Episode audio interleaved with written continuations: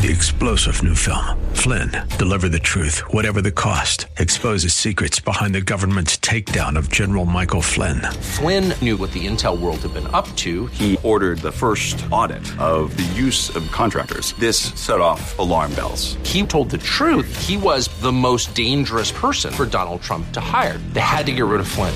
Flynn, deliver the truth, whatever the cost. Available now. Watch it today. Go to salemnow.com. Salemnow.com. The information on this show is not intended to be the primary basis for investment decisions and should not be used to provide financial advice. Please obtain the guidance of a financial professional regarding your particular financial concerns. Past performance is not a guarantee of future results. This program reflects the views of Arif Halaby, California Insurance License 0B93792 of TFS Financial Insurance Services. TFS Financial Insurance Services, California Insurance License Number 0F22477 provides retirement income strategies using insurance and annuity products, which are guaranteed by the claims paying ability of the issuing company. Financial security will help you live the life you dream. Learn about financial power, the total financial hour. Now, higher income strategy. Learn from Arif Halaby. Hey, welcome to the show. Thanks for being with me. I'm Arif Halaby. This is the Total Financial Hour, talking about your family's finances, of course, getting out of debt, managing money, planning for the future. That's what it's all about. Uh, look, our objective in life is to understand why things happen, financially speaking. That's what our company's job is. Uh, enough to say that maybe we can communicate to you, you can catch things before it's a problem, you can look down the road and say, you know, hey, uh, if I'm trying to build a financial life for my family, wouldn't it be nice to see things coming down the road a little bit? Wouldn't it be nice to have a week's notice, a month? How about 60 days? So there's something called the Warn Report or the Warn Letter. If a Warn Letter is given, it's based on the Warn Act. Here's what it stands for. White, Washington and, and Sacramento love these acronyms. So it's called Worker Adjustment and Retraining Notification. Wow, they paid somebody a lot of money for that one. The Warn uh, Act protects employees, their families, and communities. Well, it's about the children. About the children and old people, remember? Children, old people, nurses. We still like nurses for a while anyway. Remember, we didn't when they weren't getting the vaccine, but we're back to liking them again. So that's nice. And it requires, okay, by, by requiring employers with more than 100 employees to give a 60 day notice to the affected employees and both state and local government representatives before a plant closing or a mass layoff. Advance notice provides employees and their families time to transition and adjust to the potential loss of employment, time to seek alternative jobs, and, if necessary, time to obtain skills training or retraining to successfully compete in the job market. Yeah. Okay, so we're going to give you notification we're going to you're going to lose your job. Okay, that's and the clock starts ticking and go. So in 60 days, first of all, wake up from the shock. That takes 2 days. Probably they tell you on a Friday. So you still are there for 30 uh, for for 60 days, 2 more months. It could be longer. Now, often what companies do is they say, "Look, our we want you to stay here. We're retraining the people in Asia. Or we want you to train your replacement for six months. You've heard that before. Or we're going to be laying you off and transitioning your jobs to Scottsdale. Heard that at Allstate Insurance. Our clients that work there, they lost their jobs. Or we're going to transition your job to uh, Virginia. That was Nestle. Nestle lost their employees here in Glendale. Uh, oh, sorry. Toyota is moving yeah. Yeah, they're moving to Texas. I think it's Plano, but I'm not mistaken. I think it's Plano, Texas. You were moving to Texas. So Toyota move, right? All these companies move. They give this big notification and they say, but if you don't leave us, we will pay you and then we'll give you some severance. We'll give you some time off. So don't leave us just yet. Stay on for another 60 days. But you're supposed to wake up from the shock and start your retraining. Go back to school. Yeah, go get that degree real quick. Get that training as to be a plumbing a plumbing journeyman. Go. You have 60 days. So I think it's a joke. I think it's Big Brother at work. right? When an employee uh, employer lays you off. Now it says mass layoffs. There really isn't a clear mm, notification, right? Now here's why I have a problem with it. I have a problem with it because I'm a true capitalist conservative. I care about uh, as little limited government as possible, almost libertarianish, because I want you to be able to quit your job anytime you want. Right? You notice that you can quit your job anytime you want. You notice that you don't have to give a three week notice to your employer, 60 day notice to your employer. And then when you leave your employer, you're going to pay them for the next uh, four weeks to train the next guy or gal that's coming in to replace you. You wouldn't do that. You wouldn't work for free for the last two months, right? You wouldn't work for free for severance, would you? But you want them to pay you for not working. Look, I- I'm adamant about this. I didn't used to be. Until one day, a friend of mine, a conservative friend of mine, said, Arif, why don't you have some intellectual honesty with it? I said, Oh, what do you mean? I do. He said, No, you don't. Because to be intellectually honest means a couple of things. Number one is if an employer has to pay severance, then doesn't an employee have to work for free? Right? You can quit tomorrow. Nobody's going to take you to court and say, uh, Mary was my uh, legal secretary and she quit.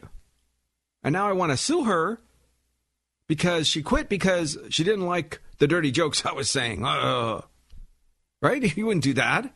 Or Mary quit because she didn't like to drive in the traffic anymore. Let's be a bit benign. Mary quit because she didn't like. You're allowed to quit. You should be allowed to quit for whatever reason because you didn't like the guy, because you thought the lady was crazy, because you thought your coworkers were nuts, whatever it is. You should be allowed to quit because everybody should be allowed to leave, quit, work any place they want, at any time they want, without ever being a, owned by anybody, right? Indentured servitude is gone. I don't know if you saw that. Did you catch that memo? Indentured servitude is gone. That's where you would say, hey, I want to go to the new world, right? Kind of like slavery, but it had a deadline. I want to go to the new world. They go, great, get on my ship. You go, oh, sorry, I don't have any money. They said, well, you're coming from England. The cost to come from England to the new world. Okay, it's going to cost six years of your labor. And you say yes or you say no. Or two years of your labor. Because you can pay a little bit, you can work on the ship a little bit. So I'm going to need the guy on the other end, right? COD, cash on delivery. I'm going to drop you off in the new world, but you're mine. You're kind of my slave, if you will, my indentured servitude servant on the ship. When we arrive in the new world, there's a group of people waiting, and they're saying, "Hey, I need somebody for free. I need somebody great." They say, uh, "Did you want Joe here? Look how strong Joe is. He's a good Irishman, strong Irishman, 19 years old." Say, "Great. I'll give you X amount of dollars." Ship owner says, "Sold." The new guy says, "Okay, that is three years worth of free labor." So you now work for three years for free whatever it is, planting. And you're not living like a king, folks. Not at all. You're living generally in the huts, in the uh, with the animals, eating leftover food. Often you're not able to, to read or write, so you got some struggles there. You're hoping you're keeping track of time properly. Sometimes people didn't. Now, there were some great abolitionists, some great leaders, conservatives, by the way, religious conservatives yeah, check your check your history, folks. That would go around and say, "Excuse me, how long was yours?" They said three years. Well, how long you been here? I'm not really sure. Well, these law firms, these law groups, the real ACLU of the day, that were not liberal Democrat left wing, but conservatives, that would say, "Wait a second, this person's paid their debt." Because the guy's going to want you to work for free for as long as possible. Well, well, no. I'm not working for free anymore. So the indentured servitude rule, right, where you you work for free for a period of time, and then boom, you're a free person. You're in America. There's no other immigration. There's no no river to cross. There's no uh, uh, tundra to cross. No, no, no. You're you're here.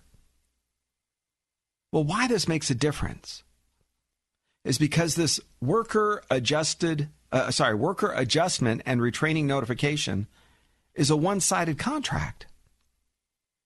It's only against the employers. Now, I'm not a fan of employers laying people off, but it's a it's a a company deal, right? I mean, you understand that they're not laying you off because they like you or hate you. They're laying you off because it's a math problem.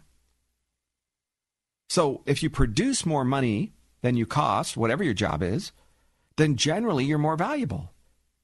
And I'm not saying that everybody who gets laid off is not valuable to somebody you are. What I'm saying is, I want you to know your own value.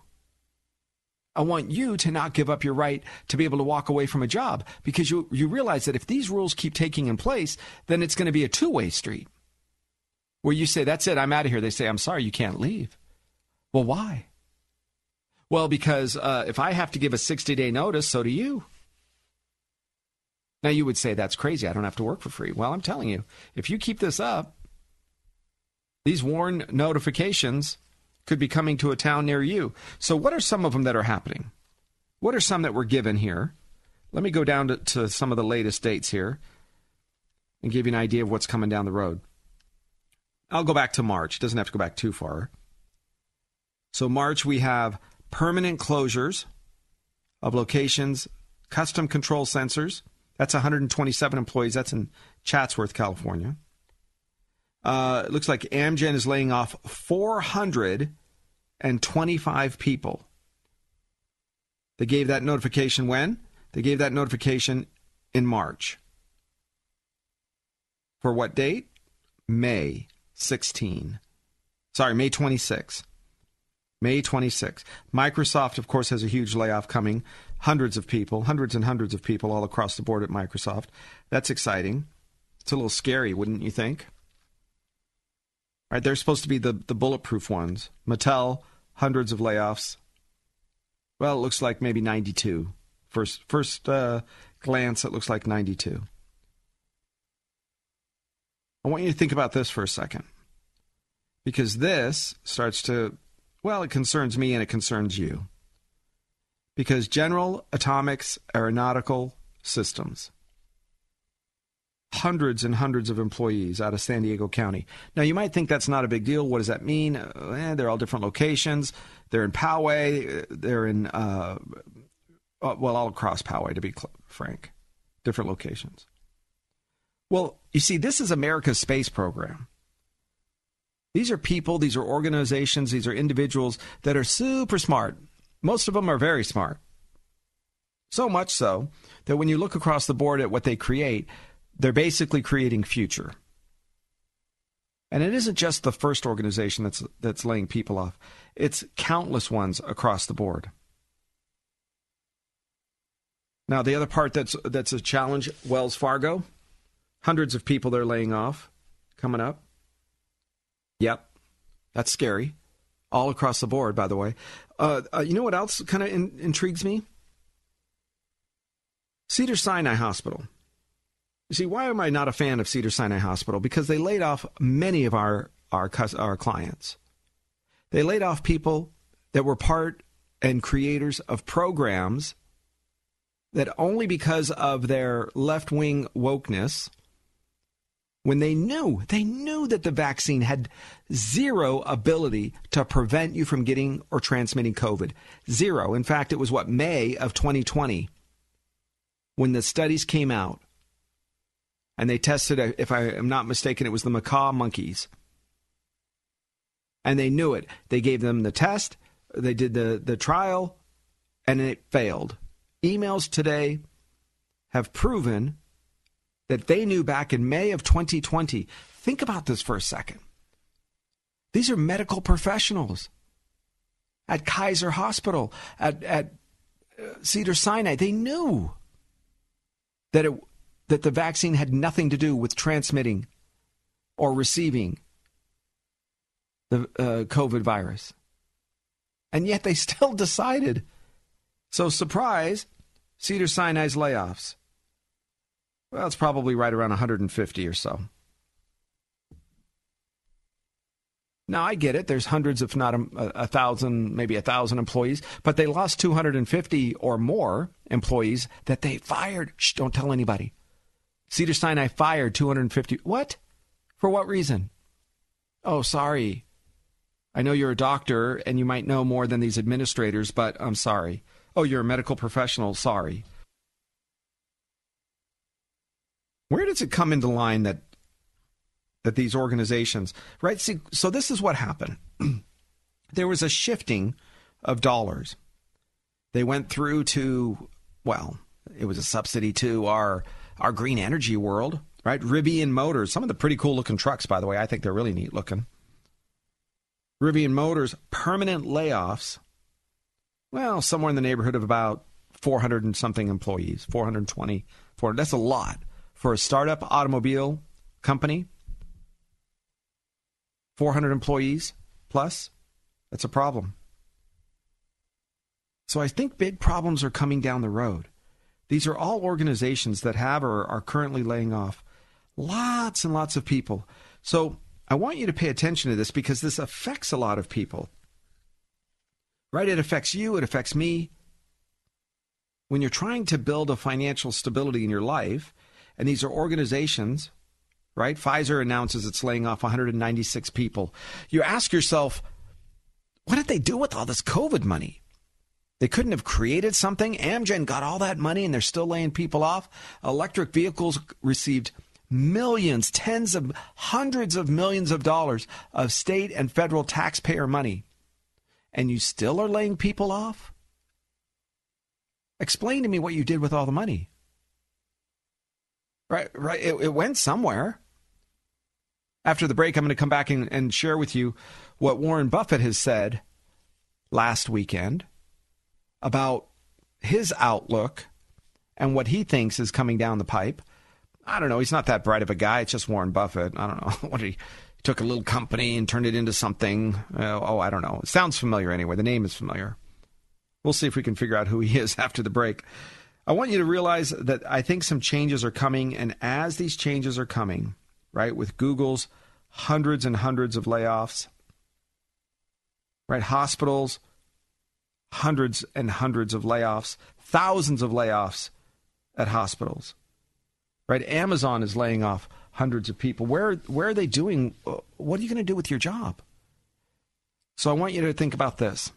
If you are one of those that have been laid off and you want to protect your retirement account, you want to do something with it, get it out of the market. If they've had the nerve, the desire, the, the audacity to terminate you after receiving all of that free COVID money, and you would like our help, maybe I can help you with it.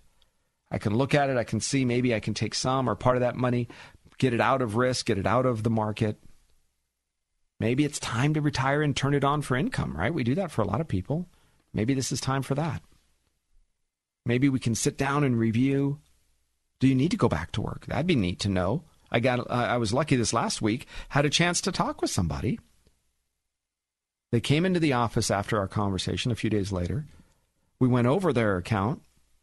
Ready for this? This was exciting to me. It's almost as if I was the one retiring, but I told them, "Look, you have enough money to not work ever again."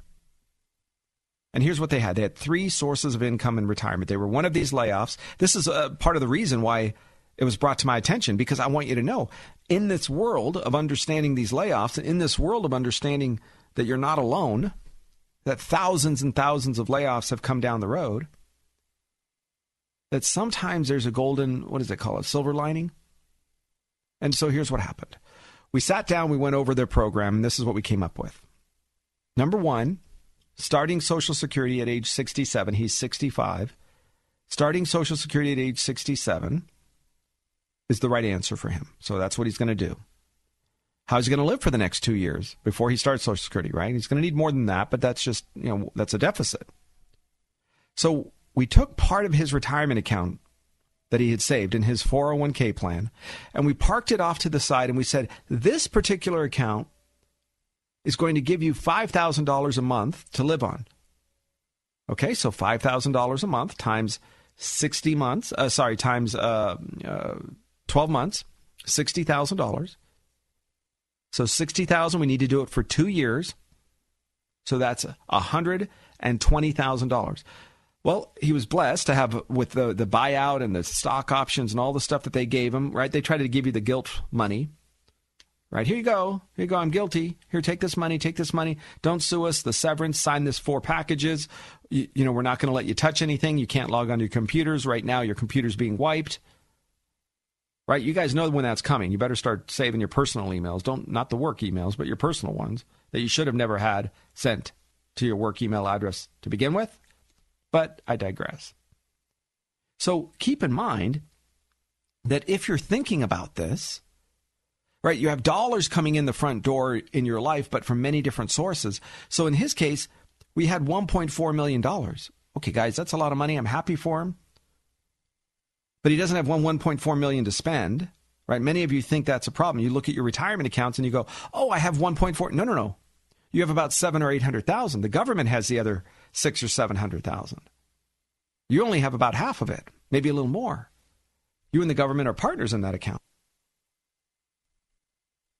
So you have to ask yourself if I have this money, if I have this account, and I'm putting money aside each and every month, then one day I'm going to take it out. I better take it out in the most tax efficient way possible.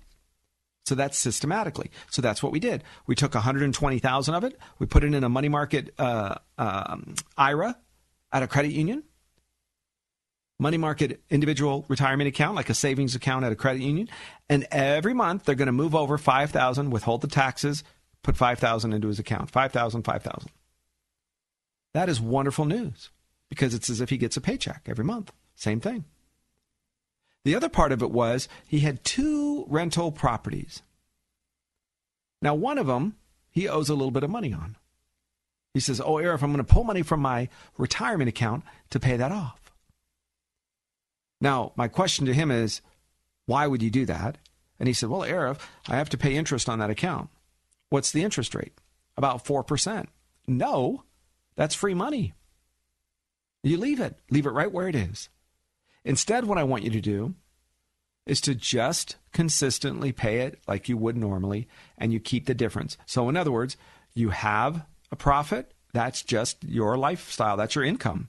No longer are you paying down the, the mortgage anymore, because that's what he was doing. He was taking the rents from the two places since he didn't need it, and was paying down, the, in this case, the very last mortgage. I said, stop. Use it to live on. But Arif there's a mortgage, uh, who cares about there, there's a mortgage? You're not paying it. The renter's paying it anyway. So now you get to keep the, all of the rents from one and most of the rents from the other, added to $5,000 a month. And his wife is going to keep working for another year, maybe two, because she happens to like her job. My gut feeling tells me she's going to work a little longer than that. See, women tend to have a bit more of a security. They're they play a little bit more fearful. Men play a little bit more greedy. Can you, you see, we want more, more, more. We want to try to grow, grow, grow the account. Women are like, gosh, I just can't afford to lose it. I don't want to take a loss. What if I, I get hurt? What if he dies at a young age? I don't want to be alone. So be clear about that.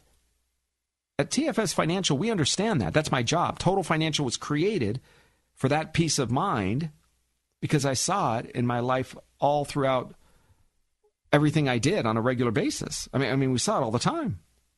It was just part of things. So we developed a firm specifically with that in mind.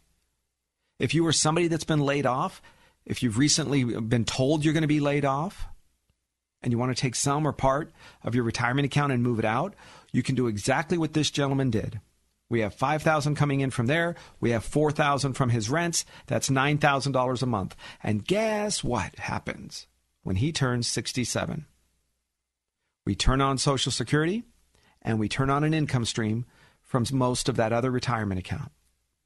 So he goes from about $9,000 a month now till at age 67, he's going to make somewhere in the neighborhood of $12,000 a month.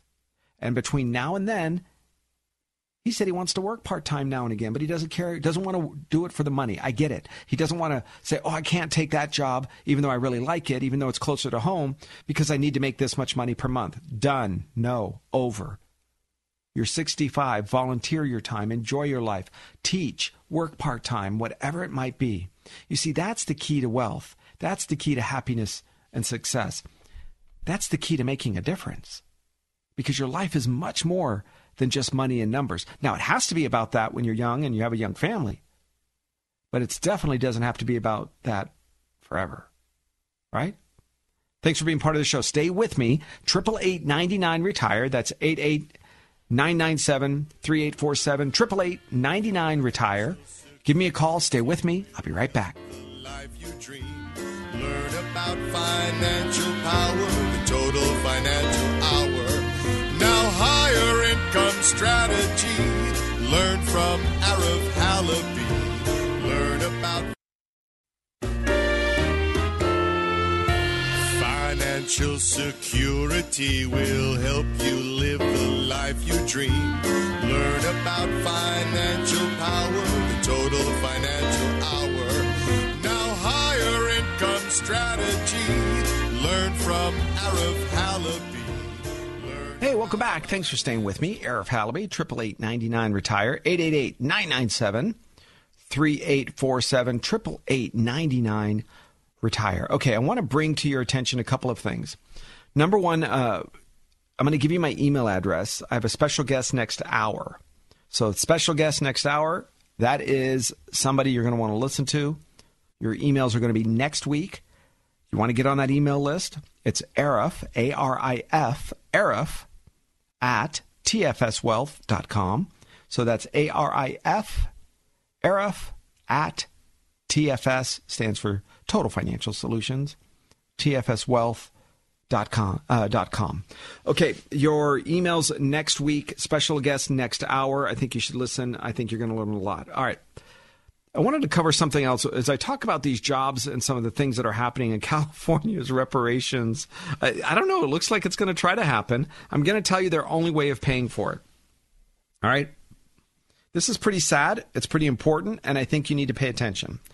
California has a way, uh, I don't know, you're, you're going to see 2 million, 200,000, 800,000. Everybody's got a number. I'm going to tell you things that I, I think are not going to be comfortable for you.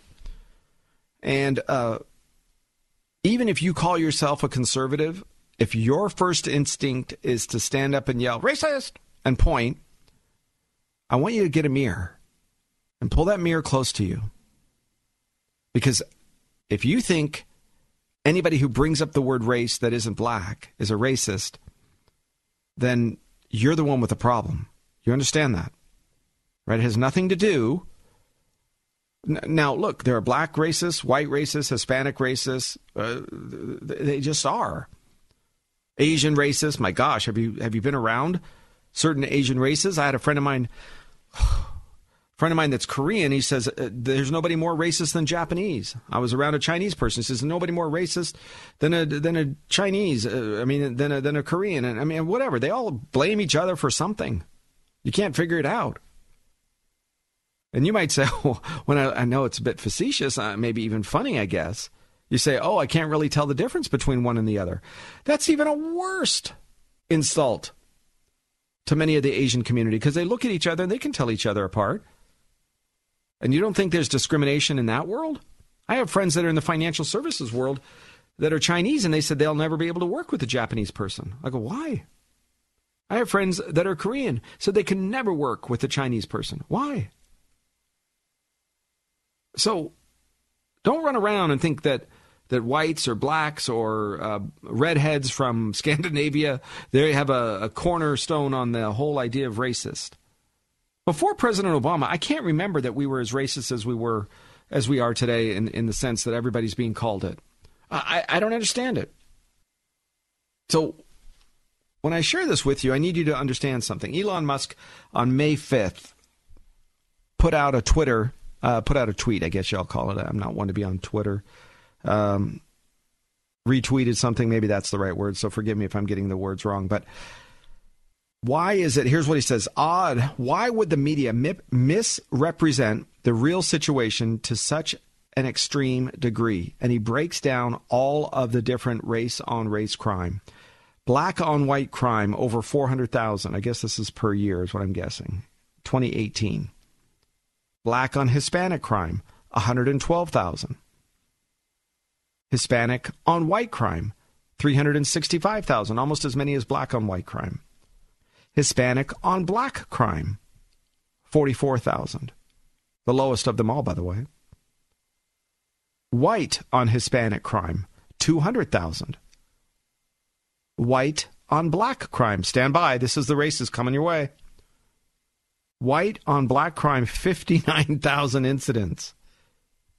The amount of white people, uh, right? There's like six, five, five white folks for every one black folks, and you're telling me that that there's eight, six times, six times the black on white crime. Listen, when I was a Los Angeles policeman, I remember being part of personnel de- department, part of a, a survey or a study, if you will, part of my job.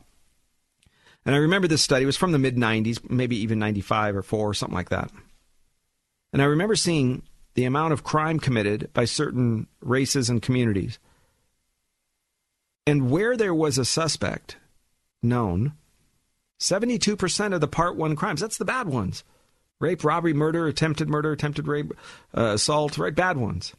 Where there was a suspect known. Yes, that's a caveat. There are, wasn't always a suspect known. We didn't always know who it was. But where there was a witness or a suspect that was arrested, they had a male black between particular ages. Now, my heart breaks for that community because there's such a small percentage. The reason we did the three strikes law and with great success, might I add, was because during that criminal time period, the people that were committing the most amount of crime was the same, were, might have been this, uh, you know, percentage, 70% of the same race, but there was such a small percentage of the group. Right? If you took all of the black community, a half of a percent, 1%, I don't know, a quarter of a, such a small number that were committing most, if not all of the crimes. So when you put bad guys in jail, regardless of the race, by the way, some of the most evil uh, criminal activity I've ever seen, I have to be careful with what I say, was done by male whites. We had the intelligence videos to see. I can tell you it was the most disgusting thing I've ever seen in my life. Uh, 40, 30, 30 years later, I still see it in my sleep. So it's a horrible, horrible thing. So let's be clear on that most disgusting ever by male whites. But you see, because the racists, the left wing people, the, the, the liberal Democrats, they see everything by race. That's how they view things. The first thing they see or say is race, religion, culture, uh, sexual status, binary, tripolary, whatever. That's the first thing they see. Conservatives, and prior to Barack Obama, most of my liberal Democrat friends, they didn't. They, just didn't. Uh, you were a person. You were a jerk. You were a good person. You were a nice friend, bad friend, right? Uh, you were just a coworker, bad coworker. Uh, you were not that designation. And if the truth now, if we're talking statistics, quote, the science, let's follow the science. Six times, seven times the amount of black on white crime. You see, when I came out of college and I was a 21, two year old policeman sitting in the car, and I can tell you that my very first day, right? Your first kiss, your first love, uh, your first, lo- yeah, for me, also, the first day I sat in a police car with the radio going, and I, my waist was 30 inches, and uh, and I I had no hair because you had to shave it in the academy. It was like a military type academy. You sat down with your long sleeves and your boots. Sorry, no, we weren't allowed boots. Shoes at that time. You had to earn getting your boots, and you had to earn wearing your short sleeve shirt. But meanwhile, you sat in the police car, and for me, it was in March, so it was still relatively cool outside. So I was okay with that. And the very first thing, radio, I'm Adam, Adam 12, robbery in progress. Super intense. And I'm sitting in the police car and I hear it. And my partner and I'm nice and sharp and shiny, just got out of the academy 24, 48 hours ago, sitting in that car. My partner's got, you know, he's got an older shirt on. I mean, he looks he looks nice. I mean, he looks okay. He looks good, but definitely not clean pressed and brand new like mine with you know no fading nothing going on with the leather mine is spit shine clean and his was not his name was joe joe looks over at me All right, kid, you know, just got out of the academy here. Yep, yes, yes, sir, yes, sir. Okay, don't call me sir. I work for a living. Oh, yes, yes, uh, yes, officer. Uh, no, no, no, just call me Joe. Okay, Joe, I can call you Joe. What do people call you? I go Arif. no, first he goes, "What's your first name? How do you pronounce your first name?" I said Arif. He goes, "What do people call you?" I said, "Uh, Arif." he said, "Okay, I'll, I'll I'll learn it. I'll figure it out." So I sit down. Joe and I are in the car together. We're getting ready to go. Driving, I don't know. It, it was definitely within the first hour. Could have been 10 minutes later, could have been 45 minutes later, but definitely within the first hour. So, kid, are you a Republican or a Democrat? I said, Well, sir, very proudly, I'm a Democrat. He said, Oh, great. That'll change. I give it six months. I said, Well, no, sir, I don't think it'll change because, you know, I'm, I'm very proud and it's the right thing to do. And he said, Let me explain something to you. You know, all those things that you think are supposed to happen, all those rules, all those things that you want to give away and you want to give this and give, give, give, give. When you take away responsibility, you're going to see what happens when you take away responsibility from people and you give them stuff for free without earning it. I didn't understand him. I didn't understand. When we start going into the poor communities, we start seeing the same bad guys over and over again and on the street and Hispanics and blacks and whites, whoever was committing the crime. They were just criminals and good guys, good guys and bad guys. I, my job is not to say, oh, that's somebody's son. No, my, do- my job is to dodge the bullet first. It's to make sure that you're not going to stab me. It's to make sure that you go to jail if I can take it or if I have to, God forbid, protect myself and my partner and the public. Maybe that's at the end of the day means I have to take your life. That's the God forbid part. But my job was to protect and to serve. My job was to make sure that the bad guys stayed away from the citizens. I didn't care about their race. In the financial services world, in the business world, now a business owner, a successful business owner for three decades, my job is very simple. One plus one is two. I don't care what rate. That is ridiculous. You tell me a business owner that is about race.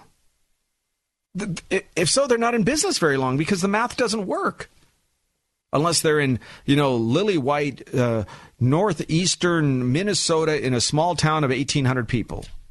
And they're all the same race, nationality, with the same town of Scandinavia, right? Denmark, the same. Maybe that still exists. But the rest of America just loves you or doesn't like you. Oh, but Arif there's this one race, yeah, of course there's bad guys. Of course. There's people that still hate you. There's people that still eat you. There's still people that, by the way, will punch you in the nose. There's still psychopaths out there. There's still serial killers out there. Does that mean you're going to look at everybody and call them a serial killer or a psychopath? It's about math. Right? When it really first t- changed for me, probably 25 years ago, and as far as the math goes, I remember sitting down, reading a study, and you know somebody feeds you a study. Uh, uh, a woman makes 70% of men an income. A woman's income is 70% of a man's income. You're like, wow, that's too bad. I have three sisters, a daughter. I have a, a wife and a mom, and that's not cool. And they said, well, you know, and then, you know, a little bit later, and they say, uh, companies are just not hiring women. Women need to be hired more, and, and women are discriminated against in the workforce. Now, you see, because the left wing puts those two studies far enough apart, because the left wing forgot to teach you math because they were busy teaching you transgender dance lap dancing with a twist, right? Uh, because they, they just forgot to teach you basic math and they took those studies and did them in a couple of different weekends. By the time you sit down and you go, whoa, whoa, whoa, whoa, let's move out the noise and let me do the math. So you're telling me that corporations are greedy son of a guns. You're telling me that women can get paid 70%. You're telling me they do the same job as a man, but nobody wants to hire them. So maybe you're telling me that one of those, quote, truths or more, but at least one, is phony. Because you can't tell me that a corporation is greedy on one hand, and then the second hand that they're not going to hire as many qualified or more qualified people that they can pay 30 cents on the dollar less. Does that not make sense? If they can pay less, if they're greedy son of a guns, they should have all women. And all of them are willing to work for 70 cents on the dollar. And all of them are, are sad, but, but, but good workers. And what? What? Come on now. Suddenly corporations have decided that math doesn't matter? That they're not about being greedy? That they're more about being racist than greedy? I'll tell you what I think. One, I think corporations are still greedy, period. Two, I think if they can get away with hiring a female at 70 cents on the dollar, they would. Do I think they can today? Oh, heck no. Short answer. Do I think they could for the last 10, maybe 20 years? No, not even close. Between Facebook and LinkedIn, between Twitter, between Instagram, between uh, messaging, between uh, websites, the internet, open door, open glass, glass door, how much do you make? Everything is everywhere now. Do I think that that study holds any merit? No, not even close. Heck no, would be the short answer. Do I think any, any journalist worth their salt would repeat that study who thought of it, who put, who, who passed eighth grade math, seventh grade math? I'm going to back it down a little bit. No, they weren't. So who would be putting a study out that like that out? Who would be doing that? Oh, it's those people. Yeah, yeah. You know what? It's those people. Yeah, the left wing. Surprise, surprise. That's who it is. The left wing. Now, is this surprising to you? Let me get a clarification. Remember, I told you that uh, it was 400 400 uh, over 400,000 per year black on white crime. Correction, it's 547 948. 547 948. It wasn't 6 or 7 times. It's nearly 10 times the black on white crime than it is the white on black crime. You want to see even crazier numbers? Take a look at how many white police officers kill black poli- uh, black citizens that are unarmed, and how many black police officers kill white citizens that are unarmed, and how many white police officers kill white citizens that are unarmed, and on and on.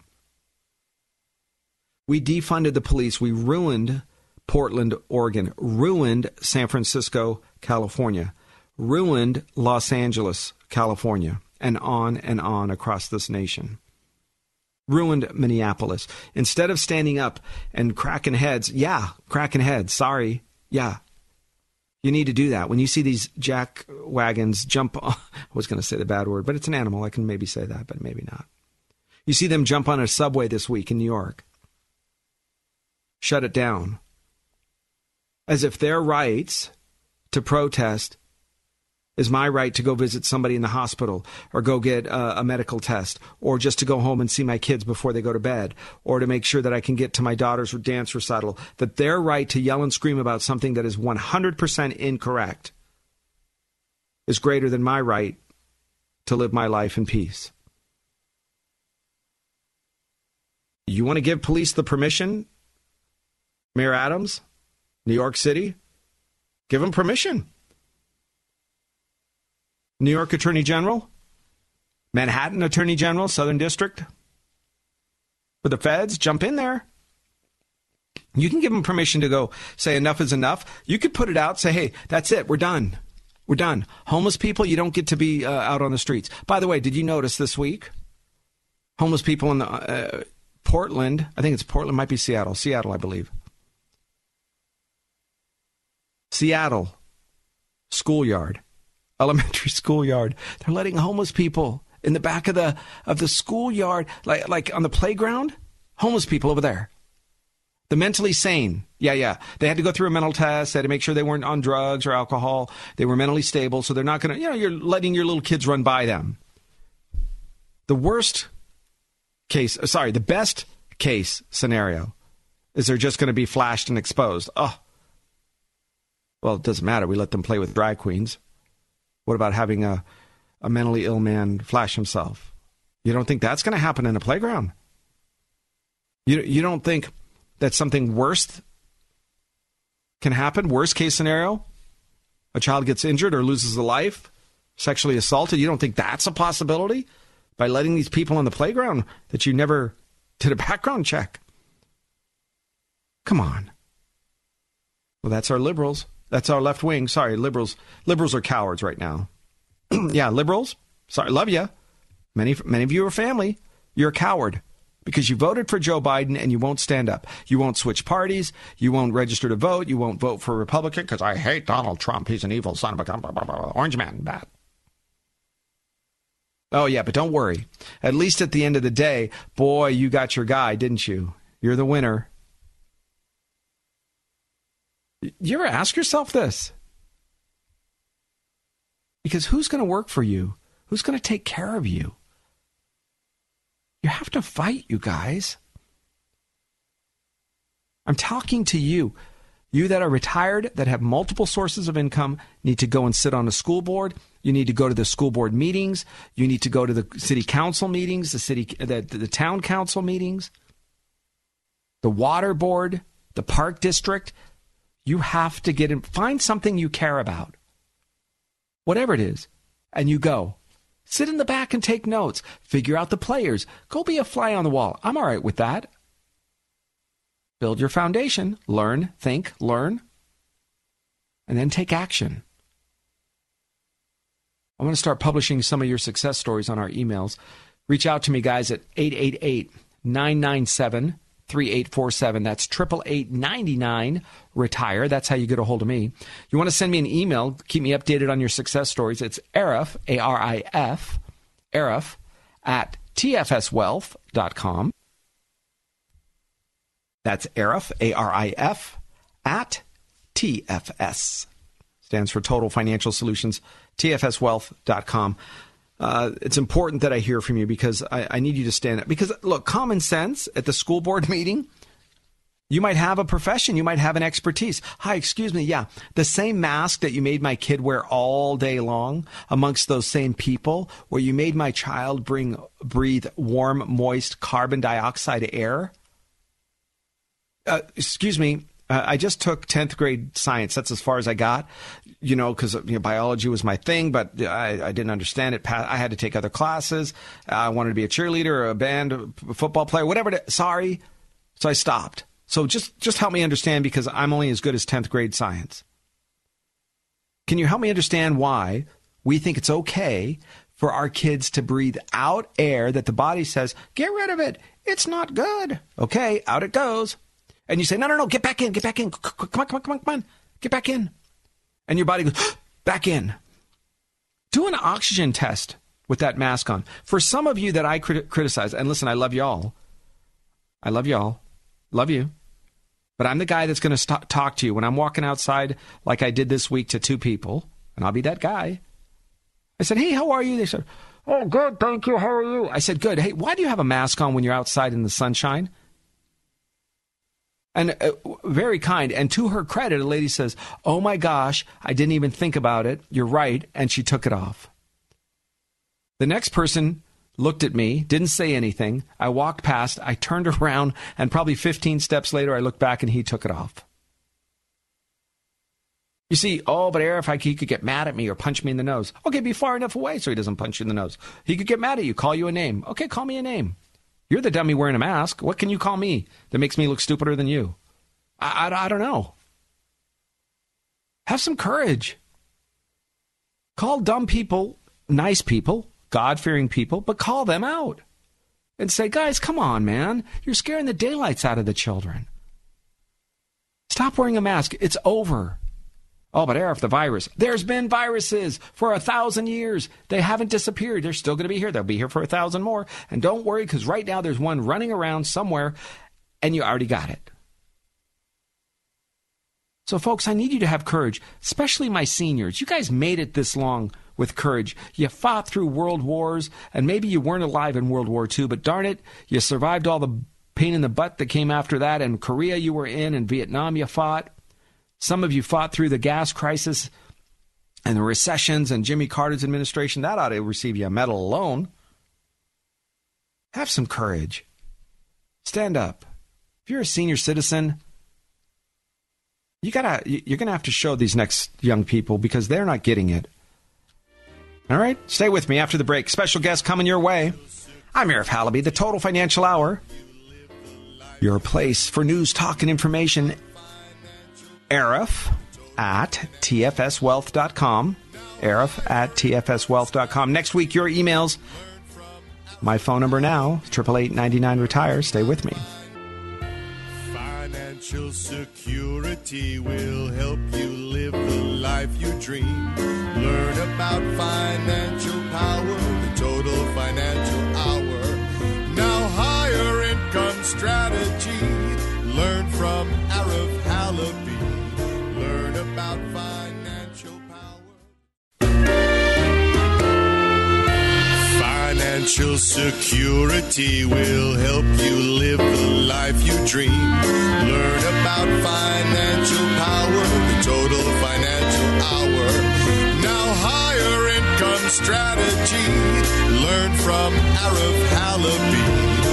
Hey, welcome to the show. Thanks for being with me. power, the total Your family's place for news, talk, and information. This is AM 870 The Answer. I love it that you're here with me every week at this time talking about your family's finances. I promised you a special guest, didn't I? Well, we'll get to that person in just a minute. But first of all, uh, happy Mother's Day to everybody. I wanted to make sure that I bring that up. Uh, for the ladies that are mothers, for the men that had mothers, for everybody that, uh, uh, look, it, there's a special place in our heart, isn't there, for mothers? And there's a reason that I that I say a special place in our heart compared to fathers. I'm a father, thank God. My wife uh, made sure that that was able to be happening three times.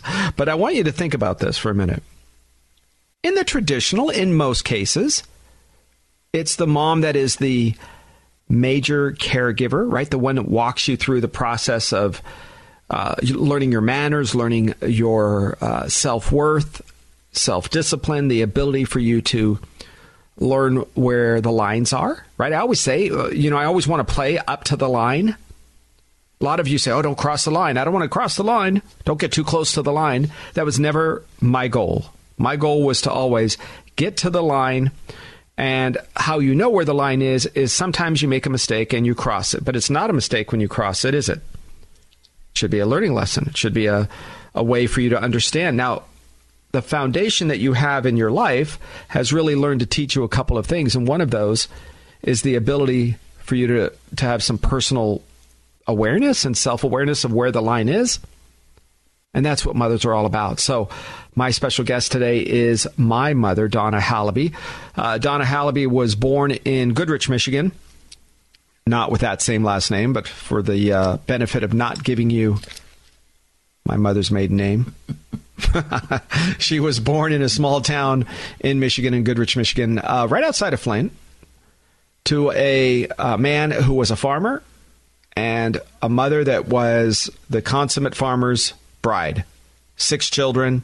Mom was number three, the first daughter, hence the one that was required to care for everybody, right? Care for the younger siblings, go do this, get this, uh, help help mom with the the three younger children and often the, some of the two older boys.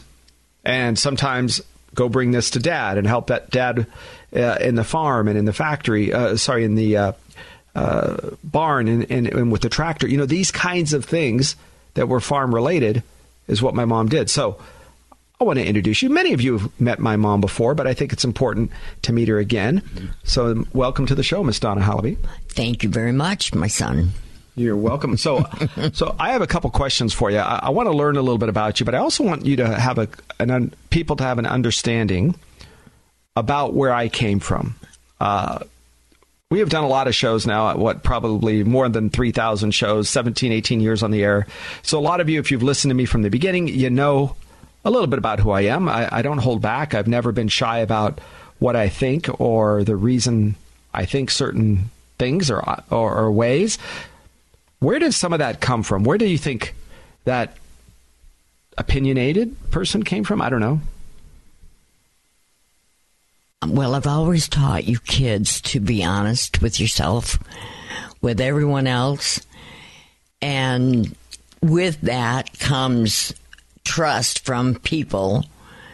And also, um, I'm not sure how I got to be that way so that I could teach you.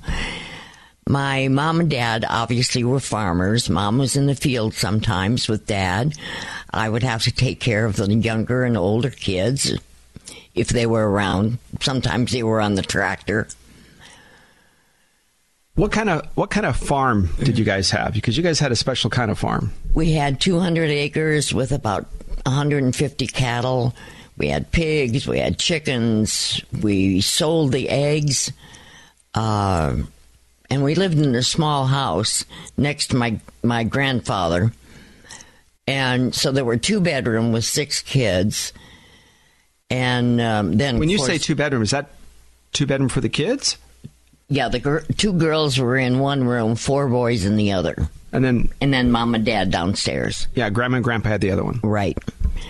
So I- don't know where I got my my backbone, my knowledge of trying to raise children. It just came natural to me as far as watching my mom do it, her mother, my dad's mother. I had a lot of nice older people helping and uh, being in my childhood. Well, you guys did not have a stoplight in your town uh, ever. I don't even think when I went back to visit for, uh, we used to go back every summer and go visit. I, I don't think I ever saw a stoplight in that town. No, we had a few stop signs along the way, but no stoplight. So, pretty storied past. You guys made money, uh, or or certainly received items through bartering a lot. I'm guessing I would give you butter and cream, and you might give me chickens, or you might give up eggs, and somebody else would uh, watch the kids, or or was that a, a big part of your your life? Uh, not necessarily in in in my time when I was there. Um, I got married when I was 18. I left home to about a month after that. So I really didn't go into my older years with my mom and dad. And I had children by the time I was 19. Yeah, you did. You had uh, four kids by the time you were 27, 28. Is that about right? Yeah. So, growing up, you had a chance to be uh, around a lot of people. If you could have lunch with anybody today, living or, or, or, di- or dead, who would it be and why? I want to know that. Well, I think it would probably be my um, my father's stepmother. She was a perfect grandmother. She would oh, she would make tea and cookies, and every time I brought the paper up or something, she would give me a cookie and ginger tea, and just to talk to her. And I never knew she was my step grandmother When did you find that out? That's weird. I didn't know after that. she passed away in 1961. Really? Mm-hmm. Did great grandpa just say surprise?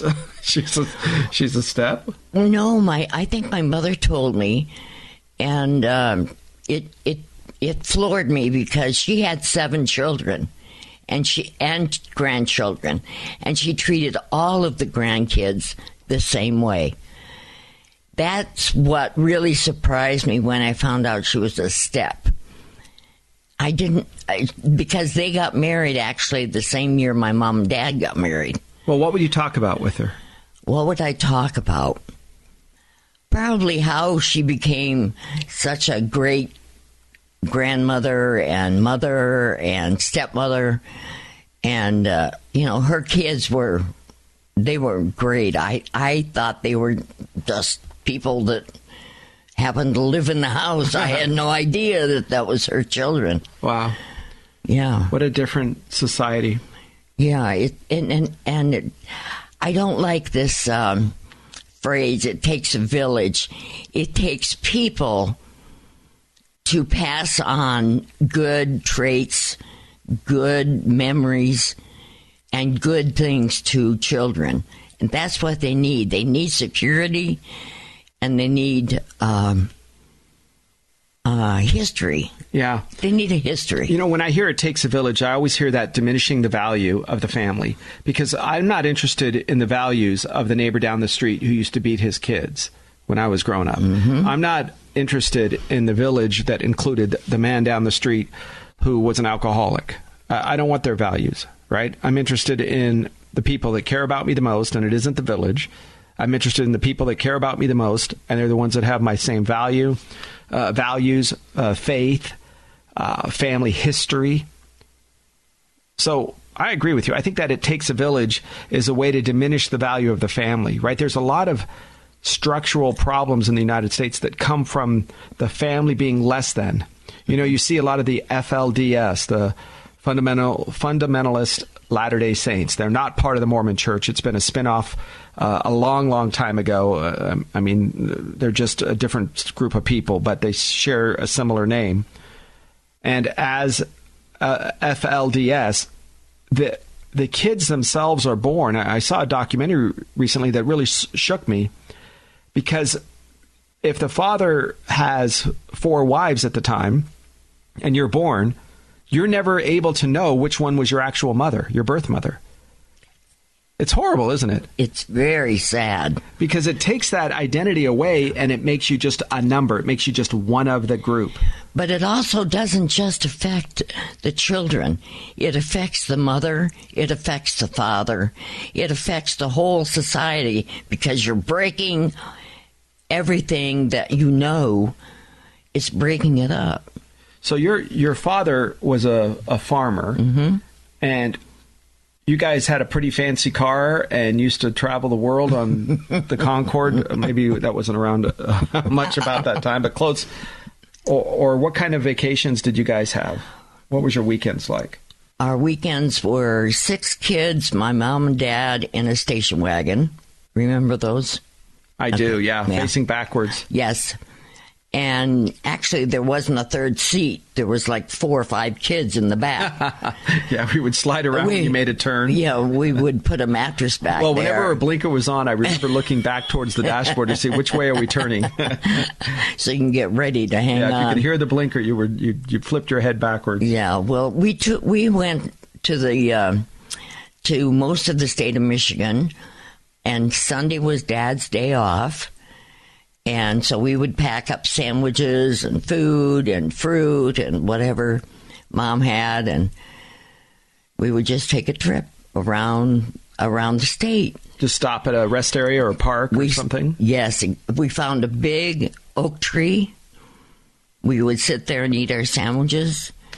Dad would lay down on the ground and take a nap when he was ready to go, we were ready to go. That's right. So, and you got six kids running around and and getting out, you know, in the fresh air and everything. So, uh, and Grandma's yelling at you guys to all get back. Oh, absolutely, the, absolutely. well, you were a pretty good student in school. At least uh, to us, it appeared that way because you, you emphasized school to us growing up. That mattered a lot. In fact, we did, we couldn't not do well uh, but you always graded our papers, even to this day. Most people don't know this. I didn't realize this actually until just recently. But my sister, who who's an attorney, will still have hire my mom to go in and review and edit and, and kind of look at grammar and spelling and things that are are really intuitive to you. That's that's fascinating to mm-hmm. me. So your favorite favorite subject in school was there one more than another? Hmm, it was either math or English. I think I liked English because we did the I did the grammar and the writing and all that and uh, uh, spelling. I'm really a fanatic on spelling. I can look at a pamphlet and tell you that there is a typo. Yeah, you've been able to. And to it's really that. annoying. well, it certainly was when we were building our business initially. We had to run our website, you know, by people that we paid a lot of money to make sure things were done in order. And by the time you looked at our brochures or our pamphlets, uh, I thought, man, I could have got this for free. so uh, I, I, know that you live life uh, in a different way. Four and a half weeks from hello to I do. I always say it that way because mm-hmm. I think mm-hmm. that's cute four and a half weeks, just about from the end of August till the end of September, so about four and a half weeks. Mm-hmm. And then moving to California within the next couple of months by the time you guys lived above the uh, local grocery store, mm-hmm. right? But there has to be some regrets in life. Everybody has them. I don't. I'm not sure what they might be. I'm hoping it wasn't having your second son or your second child, My your first- only son. my first son, your my first son, only your son, only yeah. son. well, any regrets in life? Any any Any thoughts that things you might do differently or would have done differently? I I I was thinking maybe I could have traveled a little bit more.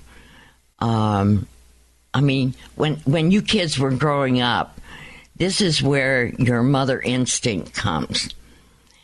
And when you're growing up, you give everything you have to your children. It doesn't it doesn't mean that you're any less, but you kind of lose the word Donna Yeah. because it's mom or mommy or Mrs. Halaby, whatever it is. But you kind of lose your identity a little bit until you start realizing, wait a second, I'm a person. And that usually happens when number four is not out of the nest, but on her own a little bit more than needing me. Well, you started working full time right Yeah. around that time. I'm thinking, right? Is that about right? She was 13, I Thirteen. believe. Okay, so yeah, coming up on that. Yeah. When our youngest uh, sister, when you started working full time or pretty close to full time, I Yes. guess. That was a necessity. Yeah. Okay, so uh, I, this is another fascinating question for me. Uh, and, and guys, I don't know the answers to these, so I'm learning this as, with you as we go. uh, and I always want you to know this, folks. Listen, this is important.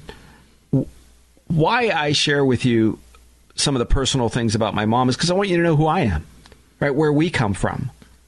Because my ideas and who I am are formed directly from my mom. Of course, my dad is involved, like I was involved with my children. But by far, men, especially you young men, you need to understand who you choose to call your wife and eventually the mother of your children is the person who's going to influence the most important and valuable things in your life, which are your kids.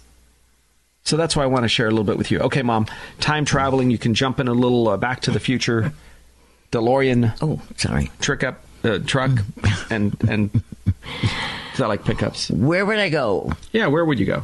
I would like to go probably in the south, where you know, Gone with the Wind kind of thing, because I think the uh, Post World War, uh, post uh, Civil Civil War. War. So we were reconstruction, a lot of Yeah. damage, a lot of uh, kind of like Ukraine today. but I'm talking, but I'm talking about the dresses and the clothes. okay, yeah, I mean, it, it it was when a woman was a woman and a man was a gentleman. yes.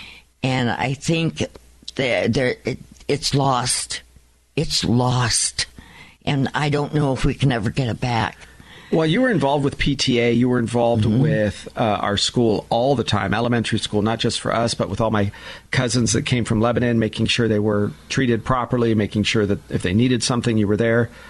What are your thoughts today with the the craziness of this drag queen story hour, and you have men dressed like women and and twerking, shaking their bums in the face of these little four year olds and second graders and fourth graders? It, it's insane. It it's this is the downfall of the citizens of America and the world. Actually, I think if if you don't have a dividing line between a man and a woman and what their uh, roles are, what do you have?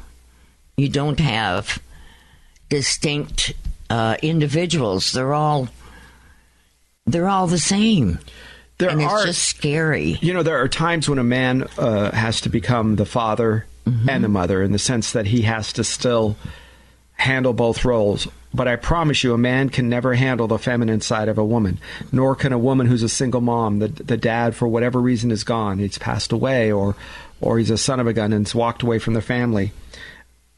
She still cannot instill the masculine needs.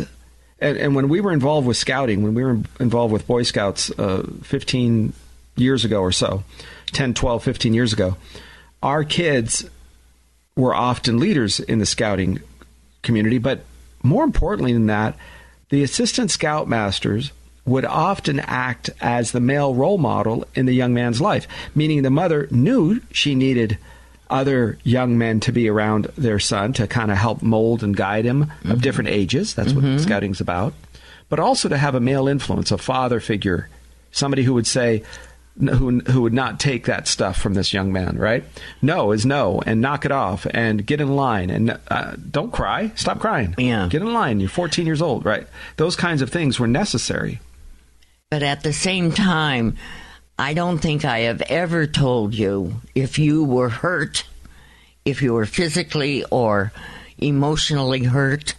I have never called any, told any of my children, knock it off, stop crying. Well, uh, yeah, Because that that's what you, that's what a mom does. When I had young kids climbing and jumping up and down, and they fall down and get hurt, and you knew that they shouldn't have been doing it, you say, "Get in line, stop crying, we got to go." Right. You know? That's a little bit different than the emotional and it, but at the same at the same time you have to learn your emotions. You have to learn how to create your emotions, pull them back. Uh you know, you have to kind of I don't know, you don't conceal or hold back. You just learn how to handle them.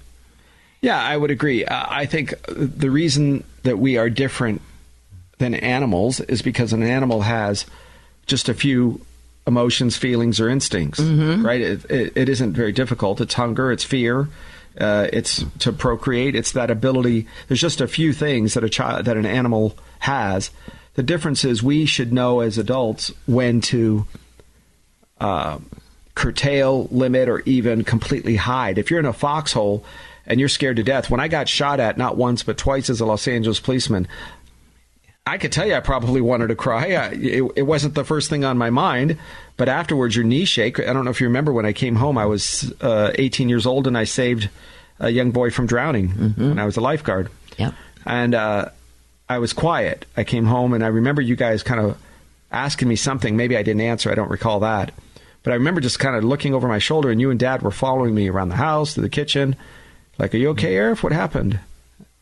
And there's just a, a, moment in time when, as a 17 or 18 year old, I knew that I had to do what I had to do at that moment, and then I'll deal with the consequences later, right? The emotional fear, breakdown, nervousness, whatever it is that, that people have when you go through a tough, a tough thing. and that and that's the thing when when you have a teenager teenagers uh, are a, a funny lot because they have so many emotions so many things happening to their bodies to their minds and they don't know what to do or how to handle it so as a parent as a mother leave them alone let them cool off let them tell you what's going on with them. And if there is a big problem, you always tell them. I have always told my children if you have a problem or a question and I don't have the answer, I will find it for you. And I, if, do you remember that? Yeah, that was always something that you would, especially Always. when we were having challenges at school, because you knew the teachers.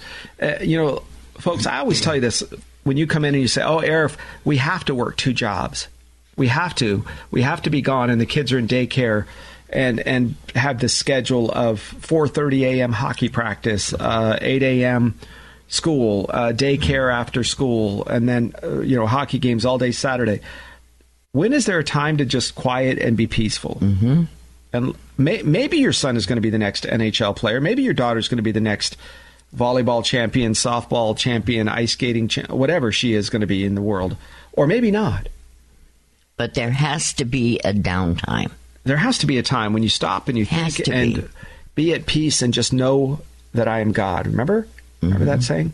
So, uh, when we come back in just a minute, uh, I want to ask you a couple other questions. I'm not even going to tell you what they are yet. But, folks, you're listening to Donna Halaby. She's my mom. Very important you realize that that's where I came from. That's who I am. where my values, who I am as a person. Triple eight ninety nine retire. That's my number. Let me give it to you one more time. That's eight eight eight nine nine seven. 3847 888 99 retire. Important that you realize in our life, you're going to have just a few chances to make a difference in the lives of people. Maybe maybe you can do th- things in computers or, or in an invention. That's great. But in the lives of an actual human being, just a few times. And that's usually, most importantly, going to be in the impact of your children. Mother's Day special. I'm Arif Halaby along with my mom, Miss Donna Halaby. Coming back after the break, your place for news, talk, and information. Again, 888 retire And folks, my email address, I always promise you that. Let me give that to you one more time. Arif at tfswealth.com. That's Arif at tfswealth.com. We'll be right back after the break. 888 retire Your place for news, talk, and information. AM 870 The Answer. Learn from Arif. About financial power, the total financial hour. Now Arif has a plan. Financial security will help you live the life you dream. Learn about financial power, the total financial hour. Now higher income strategy. Learn from Arif Halaby. Hey, welcome to the show. I'm Eric Halaby. This is the Total Financial Hour, your place for news, talk, and information, coming to you live every week at this time. This is our recorded special with my mom, just because we're busy this week, and like you are, and I want you to talk to my mom. This is important. You learn about where I came from. I think, listen, if you want us to, to help you with your financial life, maybe it's nice to know a little bit about who you're working with and the detailed. It's nice to have a, a piece of paper that says somebody graduated from college or took a course or certified or my favorite F word ever, fiduciary, as if that matters. Uh, excuse me, Arif, uh, uh, uh, uh, are you a fiduciary? I go, yes, I am. And sometimes, depends, does it matter? And they go, well, well, what did you just say? I go, when was the last time that a title kept somebody from stealing from you? You have to ask. You have to see. You have to trust your instincts. Is this person an honest person? You need to ask. You need to do background check. You need to see. Give me a history. How long you been in business? Right? Uh, ladies, I always share this with you. On Mother's Day, it's most important than ever before. What does it mean? It's called your women's intuition. Trust your gut. You walk in if you say, I like you or I don't like you. I trust you or I don't. I'll share with you my wife, who's the uh, mother of my children. All right. Beautiful lady, 32 years now, 32 years married. When we got scammed, when I got scammed, I guess we, but because we were married, but it was my decision. She said, I don't like those guys. I don't trust them. I said, Oh, oh, oh, honey, I'm smart. I know what I'm talking about. I know these people. She said, Yeah, that's nice. Uh, I'll trust you. That's fine. But but I don't trust those guys. There's something wrong. And I said, Well, here's my thought. I I'm super smart. I know what I'm talking about. So I think we should do it. She said, Okay, if you think we should do it, go ahead. And of course, within I don't know, close to two years or so, eighteen months, two years later, she came. I had to come to her and say, "Say, listen, I got scammed. I got taken. I'm an injured with uh, at that time probably two, maybe three surgeries out of the six main surgeries that I had, main operations. Disabled, I can't work much, and here I am trying to struggle, and and the guys ripped me off, and I had to come to her and say, uh, "Listen, uh, it didn't work. You're right. I got scammed, and I lost everything." That's a big deal, because you have to ask yourself, right? Trust your gut for a minute, ladies. And man, trust your trust your women's instinct. There's something about that, right? You have to ask yourself: Do I have a, a sense of realizing that this person is good for our family? And when you look at your financial portfolio, you need to check the same thing. Right? Is this something that is good for my portfolio or not? Because if it is, if in the end, then great. You want to do what you can do. And if not, you need to ask yourself, well, maybe it's time to make a change. And that's what it's all about. Folks, I'm joined with my mom, Miss Donna Halaby. Here every uh, week you hear me, but this is uh, rarity. I think it's only your second time, maybe third Second time. third, yeah. Yeah, on the air with me. So joining with me is Miss Donna Halaby, my mother, on our Mother's Day special. Okay. Uh, I was talking about trusting your gut and, and instinct. Tell me if you've ever had that sense that something was wrong and, and hence been proven right, probably quite a bit. Mm, it's been proven right, but they wouldn't admit that I was right. Yeah. That's that's the problem. If you can't communicate with uh, your kids or your husband, and you have this gut feeling that something's not right, you have to make them listen to you. How did you? And no, I told you so. Yeah. So how did you do that? What? Tell me Um, about a time when you had a gut instinct. Dad listened, uh, and it saved you or the family Dad uh, listened. harm or, or financial money or whatever. Oh gosh, I can't even think of, of when that would happen. Um, he started listening to me probably the last thirty years, and the the first twenty years or so that we're still kind of getting used to each other and raising children, and so um, I can't think of any particular thing that that he would listen. But he, I mean, he does now, but It did take him a while, I it guess. huh? takes him a while, yes. So that might be the Middle Eastern culture, maybe Yeah, just is. his bravado, I, guess. I believe huh? so, yes. So that means you had to be, get quite creative in letting it be his idea, as in uh, the famous, uh, what might be just the philosopher. I can't recall her name from the movie My Big Fat Greek Wedding. Oh, God. well, that philosopher. The, the man, he is the head of the family. The woman, she is the neck. yes, Right? So exactly. always make it his idea. Uh, I mean, that never happens in my family. No. But, no. So, as a young child, a teenager, maybe, uh, I guess, because you you were 18 years old in 18 minutes, or really 18 years old in 30 days, uh, and you were married and gone. Uh, any trouble that you got into as a kid? Any challenges that you had? Any times where you were uh, disciplined? You, you got in trouble? no, I was the perfect kid. Are you kidding? I can imagine. I was the oldest daughter, so I was, you know, the second mother to five kids. You know, get them on the bus.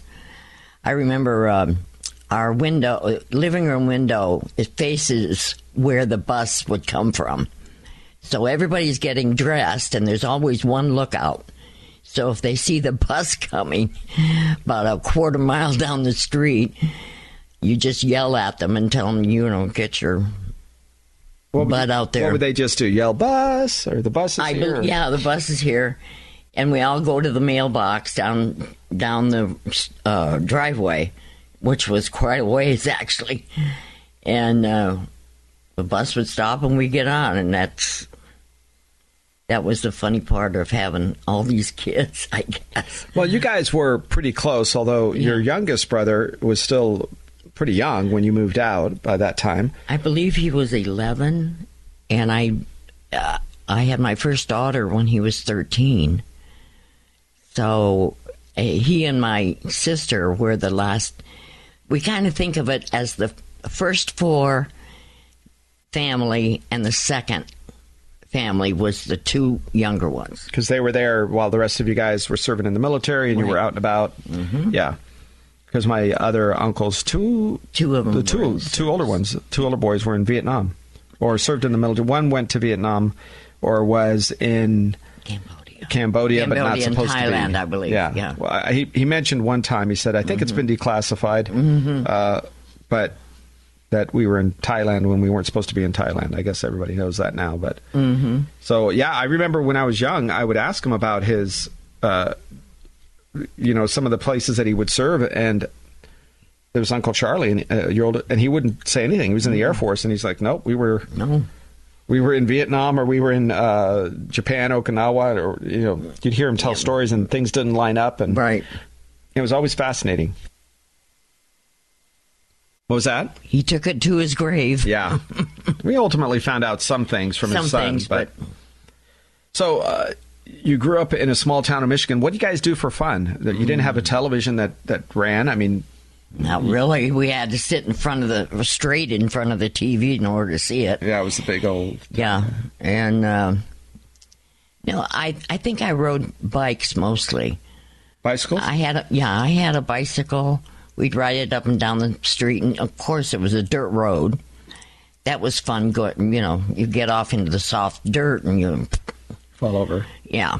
So, and I had my cousins nearby, so we would ride together. I would ride up to them and that kind of thing. Just Outside. outside. How many video games did you play? None. what? What was that? How many times were you stuck in a room for 12 hours? yeah. Because you wanted to be, not because you got in trouble. Exactly. And we all, you know, after school, we'd, oh, American Bandstand was on Ah. just as we got home from school. So we would sit and watch that for an hour. And, uh, and then we'd do our homework. And, um, then after that, the boys would do their chores and, Did you guys, do you ever remember hearing your parents fight about money? Was that ever something that, No. that uh, you heard a discussion about? No. If they had an argument, I don't know where they would go because the house was so small and there's no, they did, really didn't have a wooden door in their room. They had one of those sliding things. So if they had an argument, I don't know where they would have the argument. They, I really don't remember any arguing about money or how to raise the kids or anything like that. Do you think your dad uh, left that, a lot of that type of raising to your mom, to yes, grandma? yes, definitely. And where did he come into play? What did he do? Like what when it came Uh. to raising the kids? I mean, of course, he was in the farm all day and milking the cows in the morning, and milking the cows at night. Mm, I don't. I don't think he really had any hands-on uh, of raising us, other than teaching the boys farm work, you know that kind of thing. But uh, I remember there was a there's an area between our barn and our milk house, and on summer nights and fall nights we would go out and play uh, baseball. You know, just pick up a bat and hit the ball. And Daddy would do that. And all of a sudden, he, he'd be at home plate and where, and he could he could bat man. Yeah, he could hit that ball. He could really hit it. So he got six kids out there, and he he uh, bats the ball, and it's I that's the biggest memory that I have of of him. Just having fun and just and- having a good time and he really didn't have any I don't remember ever getting spanked. Yeah. by him. And you don't want to be spanked by a farmer just just to let you know Well, their their hands are the size of a Exactly. of a mitt by itself. We're talking to my mom, Donna Halaby, uh, farmer, farmer child, right? Grew up on 200 acres in uh, Michigan. Uh, Donna Halaby, my mom, on this special Mother's Day. I'll give you our phone number: triple eight ninety nine retire. That's 888 997 3847 AM 870. We're talking uh, about on the total financial hour, but specifically on the special edition. I want you to meet my mom. It's a little bit about who I am and how I've become uh, developed my ideas. Uh, she always let us be who we were, and each of us four children in my family. I have three sisters. We grew up very differently in the sense that uh, you know each of us have a different perspective of my dad. He had a different, basically, career or job as we were growing up for each of us. At least at a time that we remember the most. Uh, we kind of all four of us got together once and you know what was the the career of choice that you remember dad having? Mm-hmm. There were different phases and he had different full completely different careers so. Mm-hmm. Talking to my mom donna Halaby, i, I want to ask you sta- stranded on a desert island. Mm-hmm. You can take two things. One of them is a book and something else. What would that something else be and what would that book be? Mm. The book would probably be the bible and something else uh water water oh, interesting okay maybe like a water purifier right because the desert Oh, well, that's what i'm thinking yeah maybe But I had the I had the privilege of listening to your first answer, your your your answer here, and I would have. Yeah, uh, you say the Bible. How come? What what does it do for you? Uh, it gives me a little perspective, and um, I was raised in um, Baptist church. Uh, as far as raising you children in a in a religion or any type of, uh, you know, founded religion, it they it well, it was difficult to get your dad to do that because he has his own religion, and you can't subscribe to it, so to speak. So it was a little tough on that perspective. To, So we used to, go to do that. vacation Bible school four Yes, or five times, yes. maybe six times. I remember going. Uh, Diana, the, the young lady Mm-hmm. across the street, she was a little younger than me, maybe, but her parents, uh, they had a church that they went to not too far away. and We would go to VBS, Vacation Mm-hmm. Bible School. So I remember doing that as a younger kid. You guys were okay with that? Dad was okay with that, I guess. Well, I kind of talked him into it. It's not going to hurt, you know. Yeah, give the kids something to do. Exactly. And give you a break, me a break, you know. Yeah. Um, so, So, You know. thinking about this, if you could go back to your younger self, I want to pick two times in your life. mm, Just before going into high school, just about that time. Okay. And you could tell yourself one thing that you think would make that time better. What would that be? Have a backbone. What does that mean? That means that the kids in my class would take advantage of my knowledge and, you know, here, do this math paper for me or do this English assignment. And I would. I couldn't say no. Yeah. And I still can't say no a lot of times. Well, I, okay, so so that would be your your pre high school uh, Mm-hmm. person. What about the time when your last daughter, your fourth child, is just about moving out of the house, getting married? We didn't quite get married in the same order as our birth order. It was a bit of a different order, actually. But by the time your last daughter was out of the house, married, she would have been done with school. Uh, what would you tell that person? Probably, what would you say? Maybe a 50 year old Donna? Something like that, maybe? Yeah, that would be Right around right. there? Just kind of quick math in my head. Uh, actually, about a 40 year old. Um, but anyway, um, what would I tell her? Just uh, communicate, um, be respectful, To who? listen Be respectful to who? to her husband, uh, to anyone. Actually, you you can't uh, hold a grudge. Um, all these things kind of work in tandem. And And- when you can go back in that person's life, Mm. right, and you think about that, you have to have, because you had a career, you worked for a doctor for quite some time. Mm-hmm. Uh, how many years were you there? Well, I worked for him about five years, but then I worked for a pharmaceutical company Yep, you did that. for almost 30. And that was uh, vitamins, Nature Made vitamins. Mm-hmm. Pharmavite, some of you guys know it, but Nature Made, you guys know the yellow and brown bottle vitamins.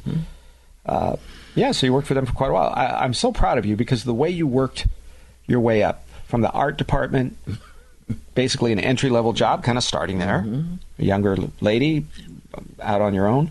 And you kind of did some interesting things. You you kind of made a name for yourself there, and suddenly found yourself getting promoted. How, how did that happen?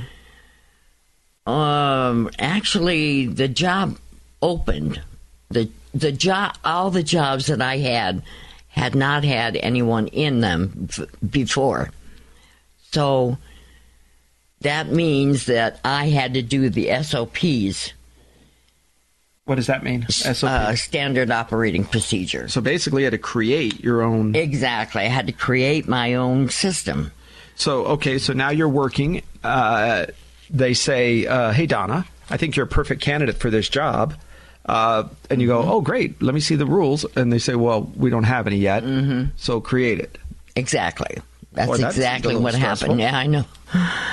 But the way the work flowed, it worked. And, you know, you write down everything. Yeah. So I think they're still using the procedures that I started. So that was that was interesting. I think I had four or five jobs that way, and uh, it was interesting. It was fun. It um, it helped me to grow. Yeah, that's a challenge. It is a challenge because you go in there and here, this is what you need to do. It's just like being mothers. They give you this baby Yeah, and then they go and go. and there's no book. Yeah, It doesn't tell you how to set it up. It doesn't tell you that at this time it feeds, and at this time. The, babies have their own rules. yeah, I don't care who you are, but babies have their own rules, and you need to abide by them. yeah. When we want to eat, so exactly. So it's it's very hard being a mother and being a woman. I I I'm glad I'm not now. I don't think I could do it at this age, obviously. But I've been watching my grandchildren grow up, and that's that's that's a treat. That's icing on the cake. You know, we were thinking say. the other day, uh, like, what age were you when we became? well, And I was the uh, first to bring you a grandchild, my mm-hmm. oldest son. Mm-hmm. So we thought, gosh, what age was my mom when that happened?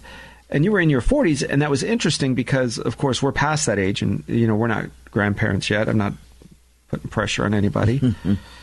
But I'm just saying, you know, Yeah. we kind of want to be a grandpa so sooner or later. Uh, so tell We're me, not getting younger. as you think about this, Mm. what is something you wish you would have known as a parent That I know now. that you know now as a grandparent? Because often grandparents seem to have. Well, I'll let you, I'll let you come up with what you think. I'll, I'll kind of tell you what my thoughts are. Okay, what? Um, let's see. Maybe something you learned that you thought, "Gosh darn it."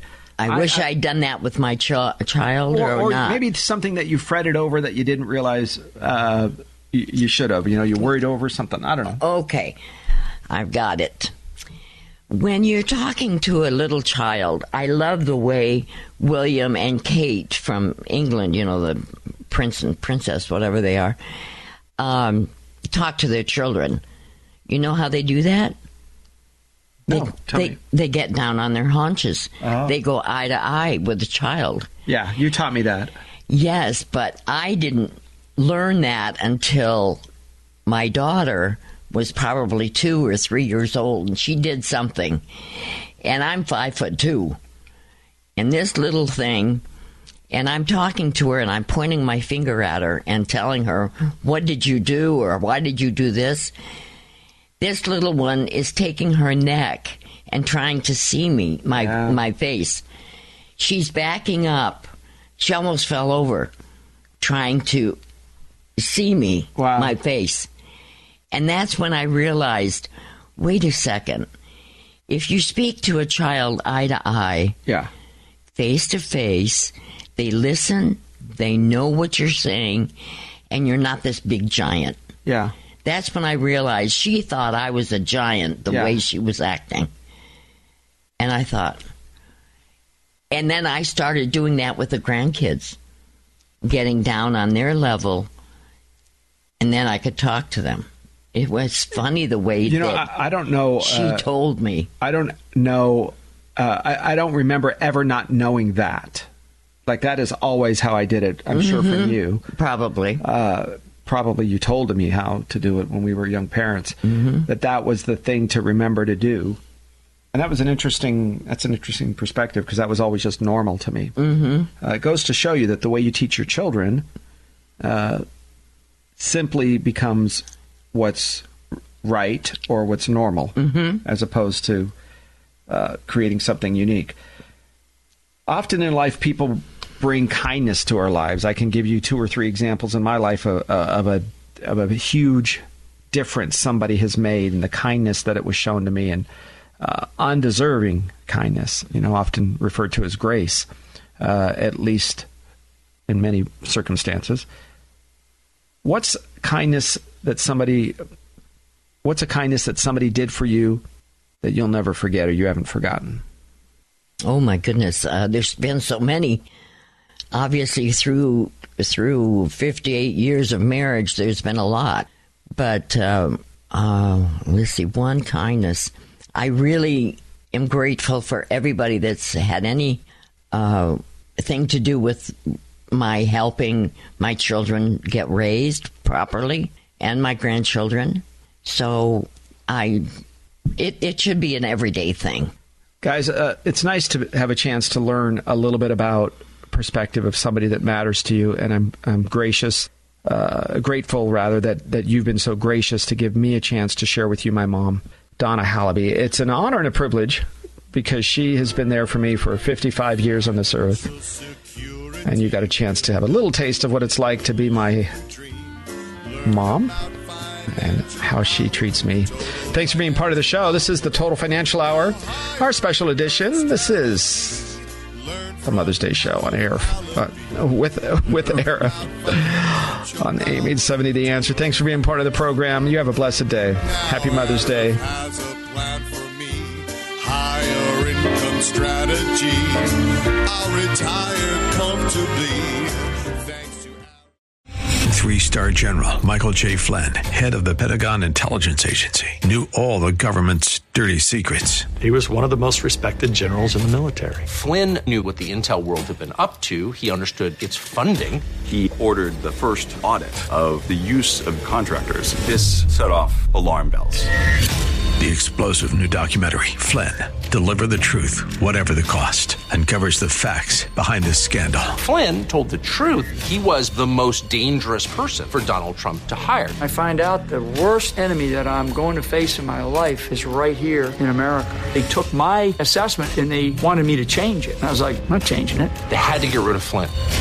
With in depth interviews, archival footage, and never before seen personal records of the man behind the headlines. I just felt like I was drowning. Flynn, Deliver the Truth, Whatever the Cost. Available now. Watch it today. Go to salemnow.com. Salemnow.com.